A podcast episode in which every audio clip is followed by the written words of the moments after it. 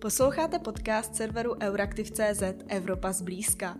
Konkrétně další díl letní minisérie s lidmi, kteří se profesně či jinak věnují Evropské unii. Mé jméno je Kateřina Zichová a tentokrát mé pozvání přijal Jan Sochor, který působil při Národním konventu o Evropské unii, nyní působí v rámci vodíkové platformy a také stojí za videoprojektem Pan Evropa, ve kterém se snaží popularizovat Evropskou unii. Dobrý den. Dobrý den. Jak jste se dostal k Evropské unii? Dalo by se říct, že zatím určitě stojí moje vysoká škola. Šel jsem studovat na Fakultu sociálních věd Univerzity Karlovy, konkrétně Mezinárodní teritoriální studia, dnes už jenom teritoriální. No a tak, když jsem vystudoval bakaláře po těch třech letech, tak se můžete rozhodnout v rámci šesti směrů, balkánská studia, německá, rakouská a tak dále, západoevropská a evropská. No a evropská studia mi přišla taková, řekněme, nejvíc perspektivní, protože jsem si uvědomoval, že řada ministerstev, úřadů a podobně mají různé sekce nebo výbory, které se o Unii zajímají nebo se jí věnují a tak vlastně takhle. Mhm. Když se dostaneme teď k tomu národnímu konventu, který jsem vlastně v té první otázce zmiňovala, tak uh, mohl byste možná přiblížit, o co se vlastně jedná a jak tady tato platforma funguje? Takže jedná se o diskuzní platformu, která vznikla, pokud se nepletu, v roce 2014, takže ještě dávno předtím, než jsem tam nastoupil já v roce 2018. No a ona združuje, řekněme, odbornou veřejnost, Eh, kde se tedy odborná veřejnost schází na tzv. kulatých stolech Národního konventu o Evropské unii, no a probírají se tam jednotlivá témata, z kterých potom následovně vznikají doporučení, která jdou vládě České republiky a která by se jimi měla prakticky řídit. Zmiňoval jste, že při studiu jste si uvědomoval, že evropské záležitosti nebo evropská studia mohou být perspektivní právě kvůli tomu, že uh, řada ministerstev má sekce, které se Evropské unii a evropské politice věnují. Vy jste tedy působil v Národním konventu, tak co byla ta vaše činnost? Jak vy jste se Evropské unii věnoval na této platformě? My to máme konkrétně dvě otevřené pozice, které tam fungují dodnes, a to je koordinátor Národního konventu a PR koordinátor. A já jsem se dostal shodou okolností k tomu PR, byť jsem před ním neměl nějaké velké zkušenosti s PR koordinátor ringem, či jak to nazvat. Začal jsem tam psát tiskové zprávy, no a věnoval jsem se tak tedy Evropské unii konkrétně jenom skrze ty kulaté stoly. Vlastně během toho studia to byla naprosto ideální práce a to z toho důvodu, protože konvent se vždycky zaobírá těmi tématy, která jsou, řekněme, aktuální v té době za ty dva až tři roky, vlastně tři roky, co jsem tam byl, tak jsme se snad třikrát nebo čtyřikrát věnovali předsednictví České republiky v Radě EU a tak dále a tak dále. Konkrétně třeba dneska se věnuje energetice, tak jsme taky řešili reformu EU ETS. No a vlastně bylo to ideální přesně z toho důvodu, že já jsem se krom té vysoké školy, těch evropských studií, dostal k těm tématům ideálně přes ty odborníky na těch kulatých stolech a měl jsem vlastně, dalo by se říct, během školy díky tomu v mnoha ohledech i furt takový náskok, protože jsem vnímal i ty aktuality, ty reálie toho, co se teď na té evropské úrovni řeší. Mm, vy říkáte, že tady je to diskuzní platforma, z níž vycházejí nějaká doporučení odborníků, podle kterých by se v ideálním případě měla česká vláda směrem k té evropské politice řídit. Co tedy shledáváte tou přidanou hodnotou takové platformy? Proč je to pro Česko zajímavé?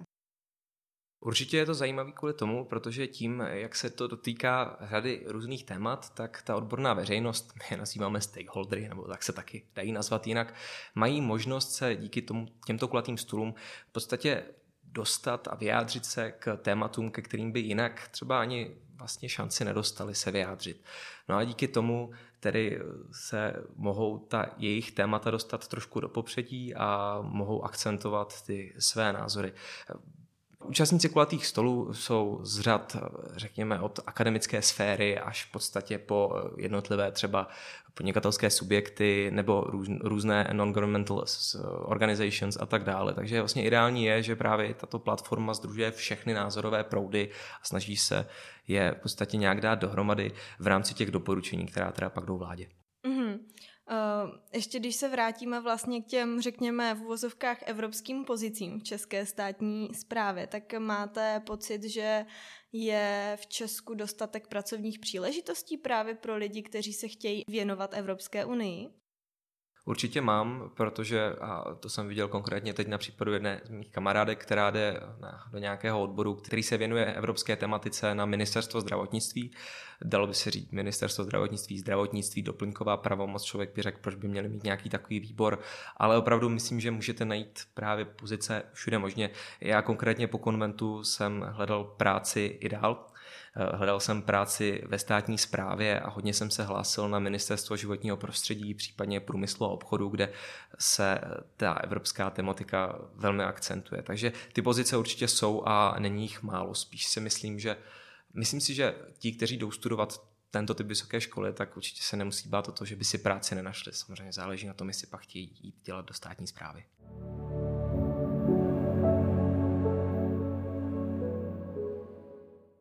Posuňme se teď eh, k vašemu projektu Pan Evropa, ve kterém vlastně vytváříte eh, videa, které eh, popularizují Evropskou unii a hlavně vysvětlují, jak vůbec Evropská unie funguje.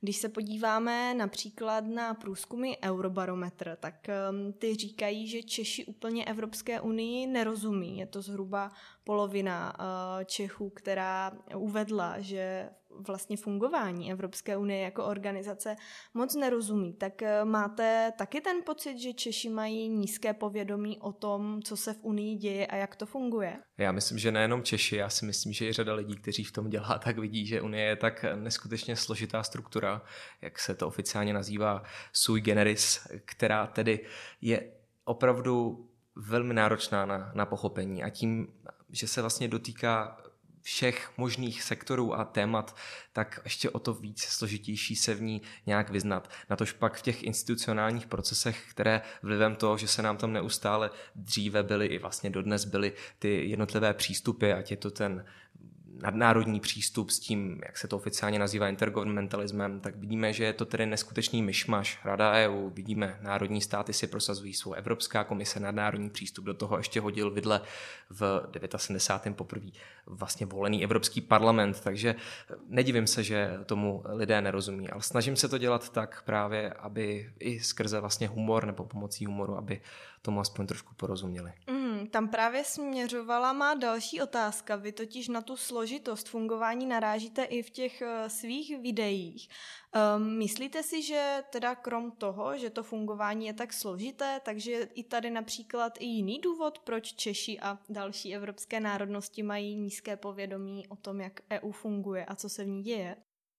Dle mého názoru eh, nemohu tedy mluvit za každého Čecha, ale myslím si, že to má určitě co dočení s tím, že jsme přistoupili do Unie až v roce 2004, takže díky tomu, že jsme tam nebyli úplně od začátku jako ty národy, jako bylo třeba v té době západní Německo, Francie, Itálie a podobně, tak samozřejmě i z tohoto důvodu už jsme přistoupili do Unie v podstatě takovou, jako ji známe dneska, byť Lisabon ji trošičku změnil, a do velmi jako složit, složitého institucionálního rámce, který je tedy těžký, těžký nějak pochopit. A myslím si, že to je hodně dáno tím, jak, kdy jsme prostě přistoupili a obecně tím, kde jsme se tou dobou vlastně nacházeli. No. Jsme tam relativně krátkou dobu.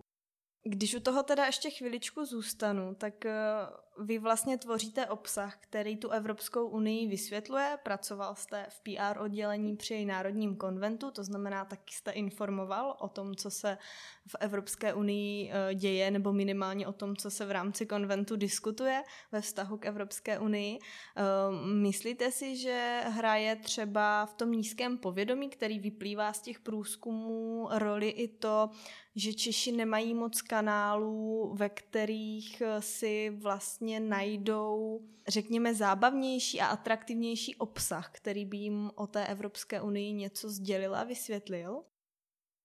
Asi by se s tím dalo souhlasit.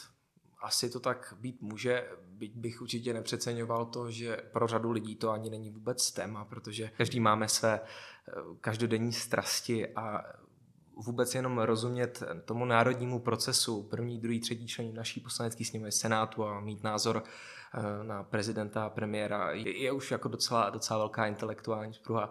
Takže na tož pak ještě rozumět těm evropským procesům, které nám jsou samozřejmě vzdálenější a navíc i tím, jak o nich média referují vždycky, je to ten cherry picking vlastně jenom věcí, na které vám obyčejný člověk klikne, jako třeba, že Brusel zkoumá český chleba kvůli karcinogenním látkám a tak dále. Takže je to, je to asi máte pravdu, abych odpověděl na tu otázku, byť jsem zaběh někam jinam.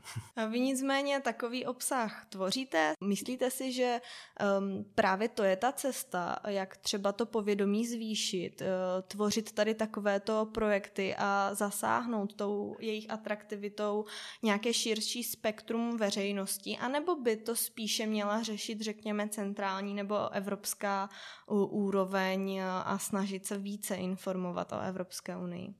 No, kdybych asi v tohle nevěřil, tak bych s tím projektem vůbec nezačal, protože z něho opravdu krom těch zhlednutí a času, který nad každým videem, což je cca třeba i 80 hodin strávím, tak, eh, tak, tak, tak kdybych tomu nevěřil, tak prostě to nedělám. A myslím si, že je lepší to brát na tu národní úroveň k nám, protože když to budete popularizovat humorem, tak přece jenom eh, dělat nějakou, nějaké srandičky o politicích z Nizozemska, o kterých v podstatě ani nikdo nic neví, tak, tak asi, asi nebude mít takový efekt, jako když tam sem tam šoupnete paní ministrině financí nebo pana premiéra a uděláte si srandu z Penamu a z takových.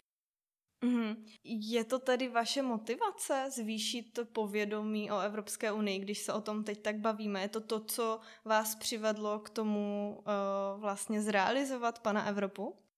To je dobrá otázka. Já si myslím, že úplně na začátku, když jsem vydal první do, myslím, že v listopadu, tak úplně na začátku jsem si představoval, že ze mě bude tak trošku něco jako, my jsme to, my jsme to pracovně nazývali EU-fluencer. Jako taková sranda, protože to tady nikdo v podstatě nedělal. Naučná videa tady dělá na YouTube scéně, aspoň na nějaké úrovni, v podstatě jenom kovy, která, který je samozřejmě dělá výborně a svým způsobem.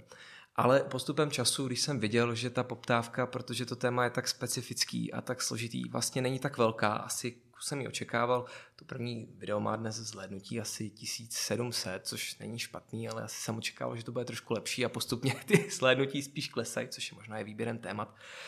No tak, eh, tak samozřejmě jsem si řekl, Možná jsem na to nazíral za začátku úplně špatně, možná jsem to měl vnímat spíše jako opravdu takový zajímavý výukový materiál, který na tom YouTube zůstane a bude tam i následujících několik let. A kdo bude chtít třeba za tři roky a bude se připravovat na občanku, na Gimple, když budou psát třeba nějaký test, tak se může na Pana Evropu podívat a aspoň něco do něj díky těm videům v podstatě já narvu tím, tím humorem a tím specifickým stylem, jak to dělám.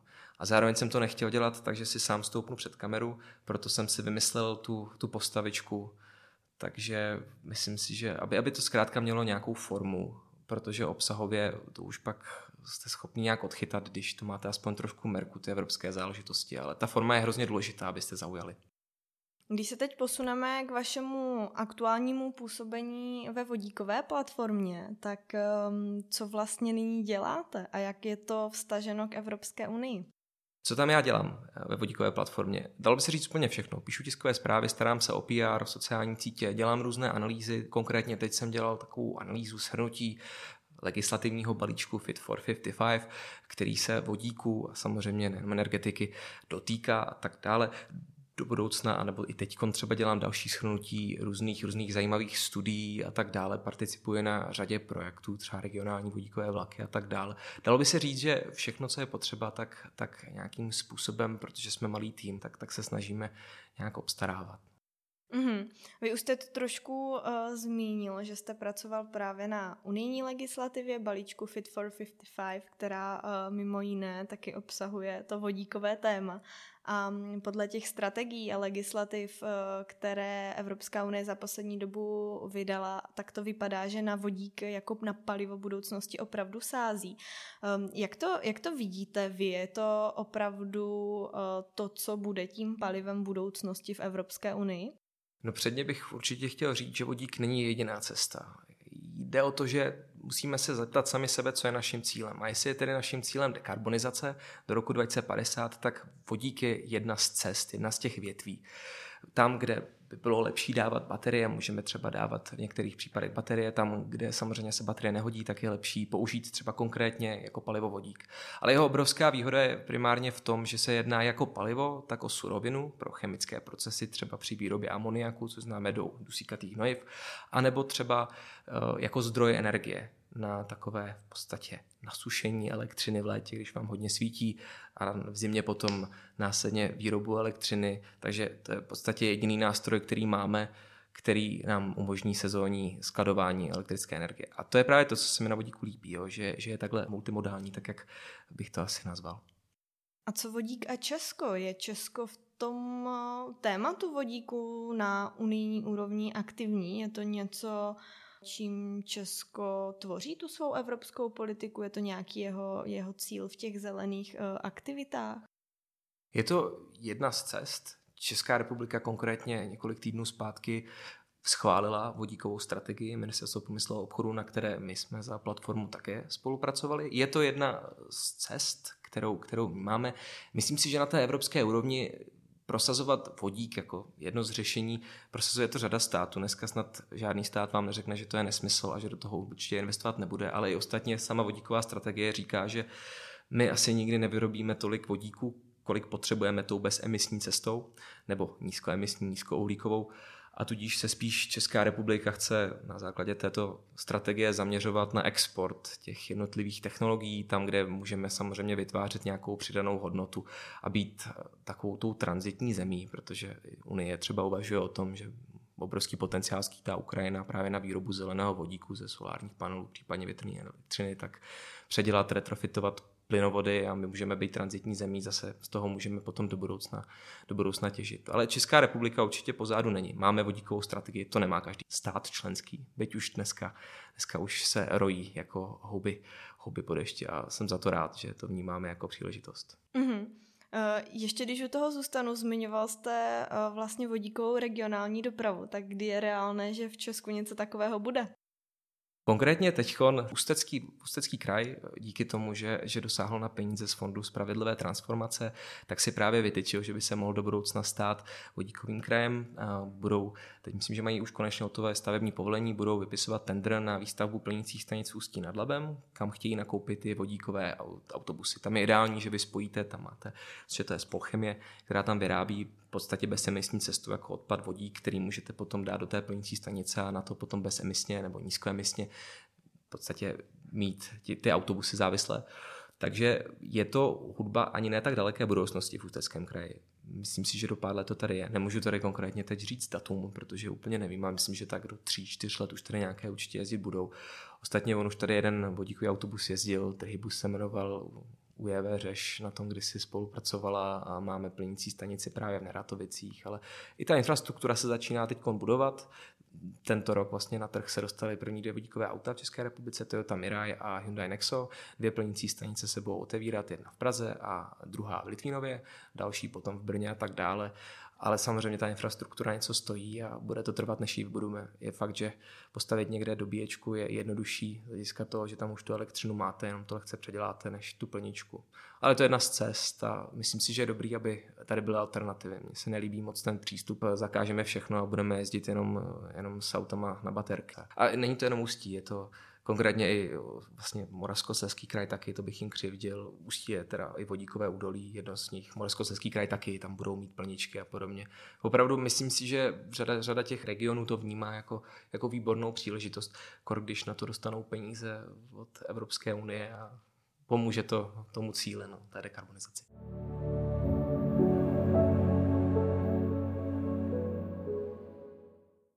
Když se teď posuneme k Evropské unii jako takové, co je pro vás vlastně hlavním přínosem toho, že Česko je členem Evropské unie?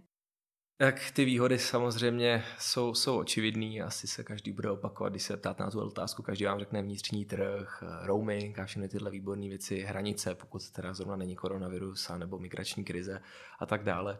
Ale já si myslím, že pro mě osobně, tak jak se to snažím vnímat, byť i v panu Evropovi se nesnažím být eurohujer a v podstatě spíš takový jako eurorealista, si každý udělá svůj vlastní názor, je to, že jako Česká republika silně pro exportní země, skoro 80%, že jde do Evropské unie, máme aspoň tu možnost nějak, byť to není vždycky úplně podle toho, jak si to představujeme, nějak společně s dalšími státy ovlivnit tu legislativu tak, aby nám třeba mohla sloužit jako dobrý sluha, nebo případně aspoň, aby nám co nejméně uškodila.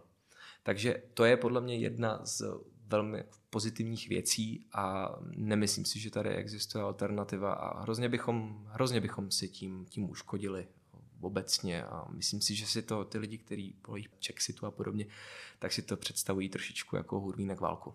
Když se přesuneme k negativům, tak je něco, co se vám na tom, jak Evropská unie funguje, nelíbí, co třeba kritizujete nebo hodnotíte negativně? Ten proces je složitý, institucionální. Konkrétně teď tím, jak dělám v té energetice, teď vodík samozřejmě, to je řada sektorů, tak třeba úplně nejsem spokojen konkrétně, když jsem nad tím hodně uvažoval s podobou Fit for 55, protože si myslím, že tam není dostatečně akcentován ten problém těch sociálních dopadů, který může být opravdu nezměrný, konkrétně třeba kdybyste, kdybyste opravdu vytvořili systém obchodování s emisními povolenkami na sektor vytápění, jo, nebo dá se dopravu.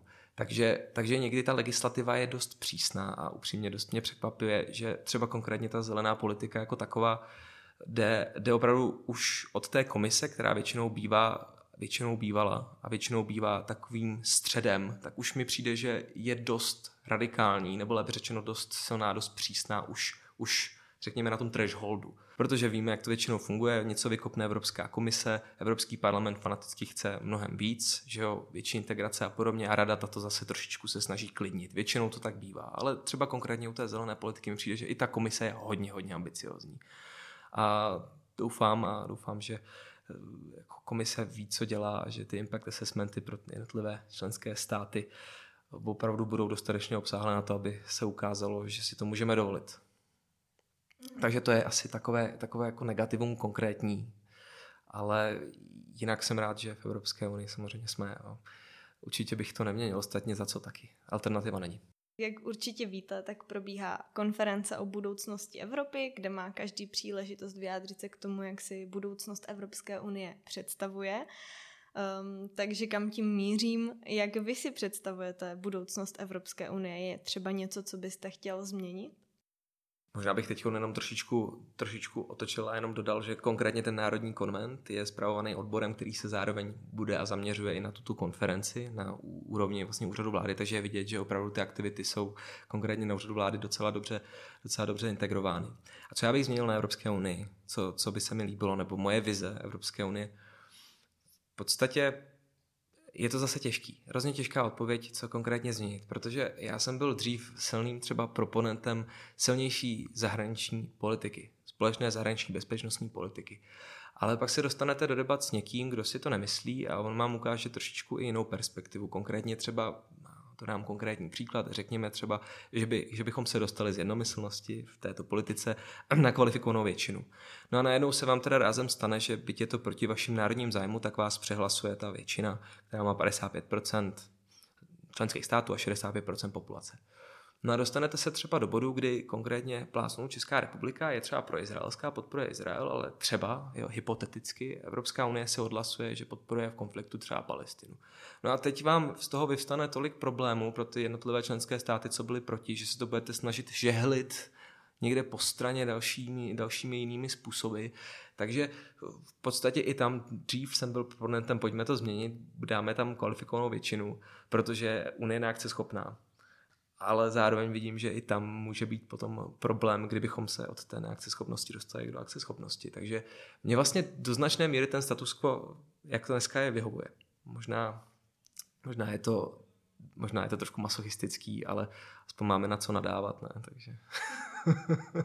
A na úplný závěr, kdybyste chtěl ještě něco dodat nebo vzkázat posluchačům, tak máte prostor. No určitě bych vám vážení posluchači, rád vzkázal, abyste se podívali na můj YouTube kanál Pan Evropa. Určitě mi to udělá obrovskou radost, když mi tam třeba dát lecha odběr. Musím to tady tak trošku, trošku zapropagovat a určitě mějte v tomto hledu vlastní hlavu a snažte se kriticky nad vším přemýšlet. Ono je to samozřejmě nekomfortní, protože člověk se přichytí, že nad tím musí přemýšlet víc, než když zaujme silné stanovisko, ale ono je to vlastně ve finále, ve, ve finále hrozně důležitý, aby ve veřejné debatě zaznívaly nejenom radikální názory, ale právě ten střed, který nám v dnešní době dle mého názoru hrozně chybí a chybí i ohledně třeba Evropské unie. Nemusíte být eurohujer ani eurofanatik, případně, pardon, euroskeptik nebo eurohujer. Prostě mějte vlastní hlavu a jestli chcete studovat EU a dělat to, tak do toho jděte, protože se to vyplatí je to zábava. Mm, já moc děkuji, že jste přijal pozvání do podcastu Evropa zblízka. Já taky moc děkuji a přeji hezký den, večer nebo noc. Redakce Euraktiv.cz se s vámi pro tentokrát loučí. Děkujeme, že nás posloucháte.